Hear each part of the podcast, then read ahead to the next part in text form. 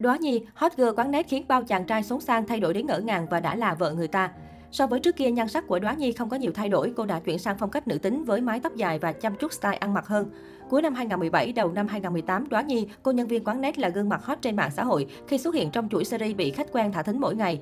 Chính nhan sắc xinh đẹp cùng chuyện tình cảm đáng yêu với vị khách quen ấy đã khiến Đoá Nhi được chú ý cho đến thời điểm hiện tại. Sau một loạt clip tán tỉnh một nghìn không trăm lẻ một cách thả thính của chàng khách soái ca, Đoá Nhi, một cô nàng xinh đẹp tại Trung Quốc cũng là nhân vật chính trong những clip đó, nhanh chóng nhận được nhiều sự chú ý và được tìm kiếm trên các diễn đàn mạng xã hội.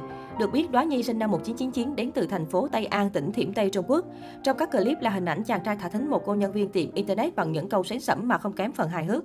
Với những biểu cảm sinh động mà cô nàng xinh đẹp này đáp lại sau khi nghe chàng trai tỏ tình đã khiến dân mạng không khỏi thích thú.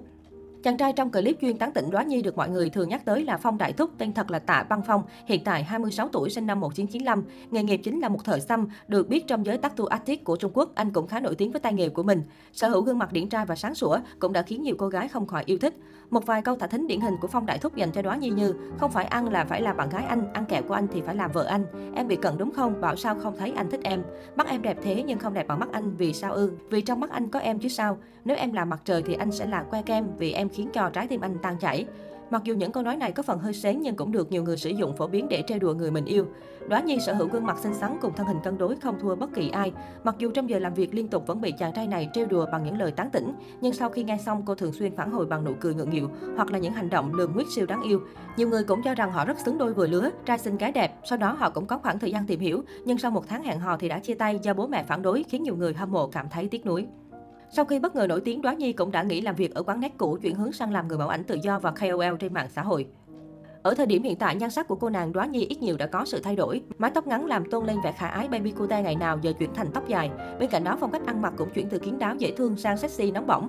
Có thể nói sau hơn ba năm được biết đến, cuộc sống của Đoá Nhi đã có nhiều thay đổi.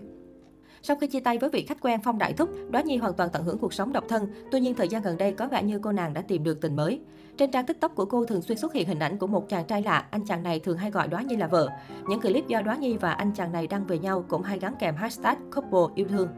Yêu đương, có lẽ sau khi chia tay Phong Đại Thúc, Đoá Nhi đã tìm được hạnh phúc mới. Mặc cho cộng đồng mạng đoán già đoán non, hai nhân vật chính vẫn chưa lên tiếng xác nhận. Có thể thấy cuộc sống hiện tại của Đoá Nhi dù không ồn ào rầm rộ như xưa, nhưng những người yêu thích cô nàng đều phải thừa nhận Đoá Nhi đã vô cùng dũng cảm khi lựa chọn hướng đi mới. Sự kiên trì quyết tâm của cô khiến mọi người phải nể phục và thêm yêu thích mỹ nhân này hơn.